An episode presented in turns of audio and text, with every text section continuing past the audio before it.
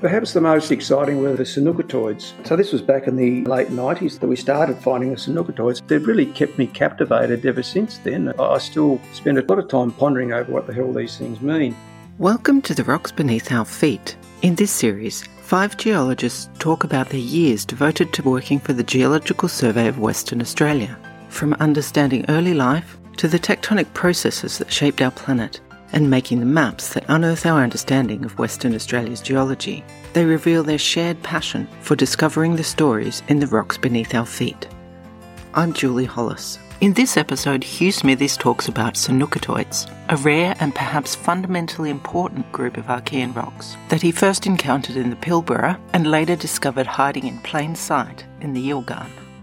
It would have been the mid 90s. Mm-hmm. That was when the big debate about the role that plate tectonics played in Archean geological evolution started to kick off. You know, everybody was jumping on this subduction bandwagon. Mm-hmm. The Whundo sequence that represented one of the really good cases for some form of subduction process in the Archean. Right. But perhaps the most exciting were the sanukitoids. So we found an unusual suite of dioritic to granodioritic rocks that intruded into the Mallina Basin. So the Mallina Basin is a 2.98 GA sedimentary package that overlies the West Pilbara. It's a series of turbidites. And right along the axis of the basin, you get a series of these diorites and granodiorites, um, very hornblende bearing and reasonably mafic. And, and in that respect, certainly in the Pilbara, they were very unusual. It's unusual in all of Australian TTG terrains to find a lot of hornblende bearing tonalites and trondhjemites. It's a bit of a misnomer that the TTG series is in fact characterised by hornblende bearing rocks because in Australia that's certainly not the case. They're almost invariably biotite bearing. Right. But all of a sudden we're getting these rocks that, you know, they had magnesium concentrations up to 5, 6% magnesium numbers over 60 and um, very high chrome, very high nickel. But they're also unusually enriched in the large ion lithophile elements, strontium, barium, and in in lanthanum and thorium. Yeah. So in groups of elements that put together form a bit of a contradiction. Right. And so, you know, I didn't know what the hell these things were. And um, I remember I was driving from Whim Creek to Port Hedland to resupply one stage, and Dave Champion was on the radio, and, and I started describing these things to Dave Champion. And it just so turned out that he'd just been reading a paper by some Canadian geologists on these things that they called sanukitoids. And so he described them. I said, Well, that's actually what, possibly what we're looking at. Mm-hmm. And um, they've got a very distinctive appearance in the field. They're almost invariably crowded with what, in fact, represent cognate xenoliths. So you, you find a broadly granodioritic, coarse grained, hornblende bearing sanukitoid, and it'll be crowded with granodioritic to dioritic, in some cases, even more mafic cognate xenoliths. So xenoliths that share texture similarities, mineralogical similarities, but just a progressively more and more primitive. And sometimes you even get xenoliths in xenoliths mm. within these things. And so that's one of the diagnostic features of these sanukitoids. And so Dave, I think he was even reading off from the paper, these things have these distinctive cognate xenolith suites. And I thought, well, bloody hell, that's probably what we got up in the Pilbara. yeah, and it turns out that's exactly what we had in the Pilbara. And the unique thing about sanukitoids at that stage, they really hit the petrological news because they were the only instance where a case could be made for a felsic magma being directly derived through melting of mantle peridotite.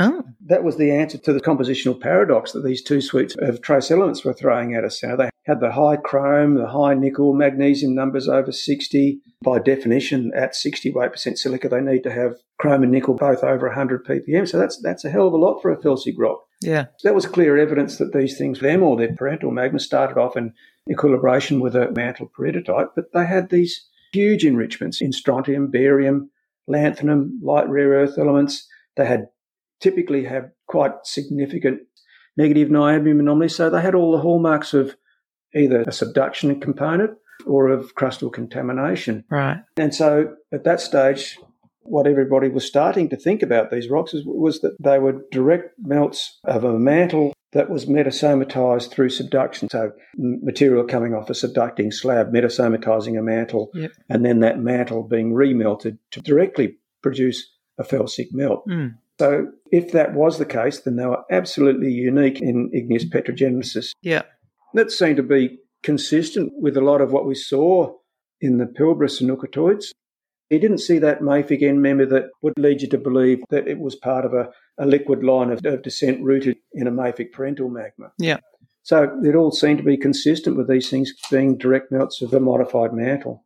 Okay. And that really played into our sorts of discoveries within that region of boninite like rocks and of the Whundo subduction like signature that we could actually then build up what we thought was a really good weight of evidence case that this region was fundamentally moulded through plate tectonic processes that at least were beginning to look like modern style processes. Mm.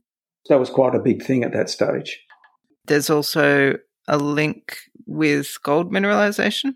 The, the connection between gold and sanukitoids was established back in the days when Dave Champion and I were working on these things up in the Pilbara, again by the Canadians. And at that stage, I think it was just an empirical observation that wherever you found sanukitoids you, or, or cyanites, you, you, tended to get gold camps. Okay. But certainly when that connection was pointed out to the explorers, to people studying the same sorts of systems in Australia, mm. the connection, I guess, was assumed to be a fortuitous one, that the gold mineralisation and the sanukitoids simply, they simply both liked the same cracks. That's That, that was basically it. Yep.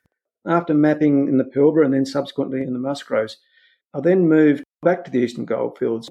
What we're doing there is it's a major geochemical sampling program that we refer to as the Archean Greenstone barcoding program. Mm. And we're looking at geochemically profiling, barcoding, if you like, the Archean greenstone stratigraphy mm. at various locations. In the first instance, as a way of producing a, a chemostratigraphy that might help the exploration industry locate where they are stratigraphically based on limited drill chip geochemical information, for example. Right. I started this program in the Kalgoorlie Kambalda region because that's where we're quite confident about the stratigraphy, or we think we are anyway. And one of the rocks that we started collecting a lot of samples from was the Black Flag group, which is a it's a it's essentially 2.69 billion years old. It, it overlies the main basaltic greenstone component. It's a sequence of felsic volcanic, volcaniclastic, and subvolcanic porphyry intrusions. Very abundant and locally very thick. So we started collecting a whole lot of these. And once we got all the geochemical data back, we started to see geochemical trends in these that very, very closely mimic the trends that we'd seen in the Pilbara rocks. Mm-hmm. And sure enough, when we followed these leads up a bit further, it turns out that the Black Flag group, almost in its entirety, is basically a, a volcanic equivalent of the sanukitoid intrusions that we saw in the Pilbara. Oh. And so that was huge because uh, the Black Flag group had been looked at before and various models had been proposed for what it represented. Um, the, the, main one being that, that it was just a, a volcanic example of a tonalite trondhjemite granodiorite series, mm-hmm. possibly in a subduction setting again. And so the revelation that these things were indeed sanukitoids was quite significant, particularly because you're looking at a bit of the world geologically um, between Kambalda and, and, and, Kalgoorlie that's probably been more studied, more walked over, more looked at, more analysed than any other equivalent sized bit of ground in the world. Hmm. but no one really had sort of bothered to analyse enough of these rocks to recognise the sanukitoid heritage. Right. I just found that quite amazing. It just makes you wonder. Yeah, you never give up. Never give up in any area because there's always something more to learn. Yeah. You never take anything for granted. Yeah. So what the Black Flag group actually offered us was a really complete geochemical liquid line of descent. We could actually trace these rocks. We had our rhyolitic equivalents, we had our dacitic equivalents, we had andesitic equivalents. But we started getting basalts that had distinct sanukitoid like compositions. Mm. Then we even started finding some rocks that had 10, 12 weight percent magnesium. And they started to merge with the lamprophyres, which are abundant in that region. So these are getting down towards the ultramafic spectrum. Right. In those data sets, we could actually prove a liquid line of descent that connected an ultramafic mantle derived melt to the felsic derivatives. So, based on that evidence, they were derived from an enriched um, mantle lithospheric source. That certainly didn't change, but the sanukitoids were a derivative of those. So, that, um, at least as far as we're concerned, throws out the theory that these things were a direct felsic extract of the of a peridotitic mantle. Okay. One of the things about sanukitoids is the oldest one that's ever been found was in fact the ones we found in the Mallina Basin, and they were 2.95. Mm-hmm. No sanukitoid older than that had been found anywhere else in any Archean terrain. Just about every Archean terrain does contain sanukitoids. Okay. They never amount to more than 5% of the total granitic volume. Right. And so they were for a long time, and, and, probably still are by a lot of people, considered to be a phenomena entirely restricted to the Neo-Archean. We've subsequently found some in the Pilbara that are dated at around 3.3, rocks that, you know, they're sort of maybe in the strictest of, of the definition. They might not cut the grade completely in terms of sanukitoids, but they're certainly on their way. And so what we're suggesting at the moment is that maybe sanukitoids have always been formed through one process or another in, in the Neo-Archean, perhaps by some form of plate tectonics that's approaching a modern style. Mm and in the Paleoarchean by maybe some other process that's enriching the, um, the mantle lithosphere.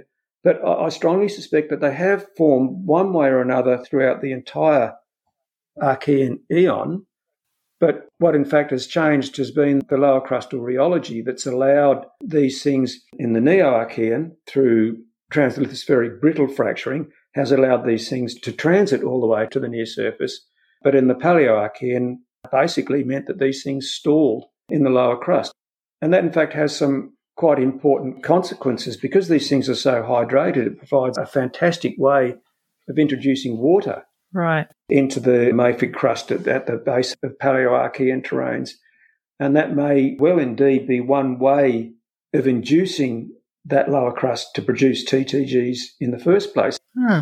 So maybe this group of unusual rocks that's been considered to be rare and, and, and restricted to the Neo-Archean may end up, in fact, being one of the most fundamentally important groups of rocks that we have in the Archean and maybe even one of the most fundamentally important rocks in terms of continental crustal evolution, full stop. As you can see, I love sanukitoids. Western Australia is still full of places where you could go and from the geological perspective, if you care to spend the time to investigate it long enough and you're interested long enough, there are still these things out there to be discovered. You've been listening to The Rocks Beneath Our Feet. You can discover more about GSWA by visiting dmp.wa.gov.au forward slash GSWA or find GSWA on LinkedIn and Facebook. If you like what you've heard, give them a follow.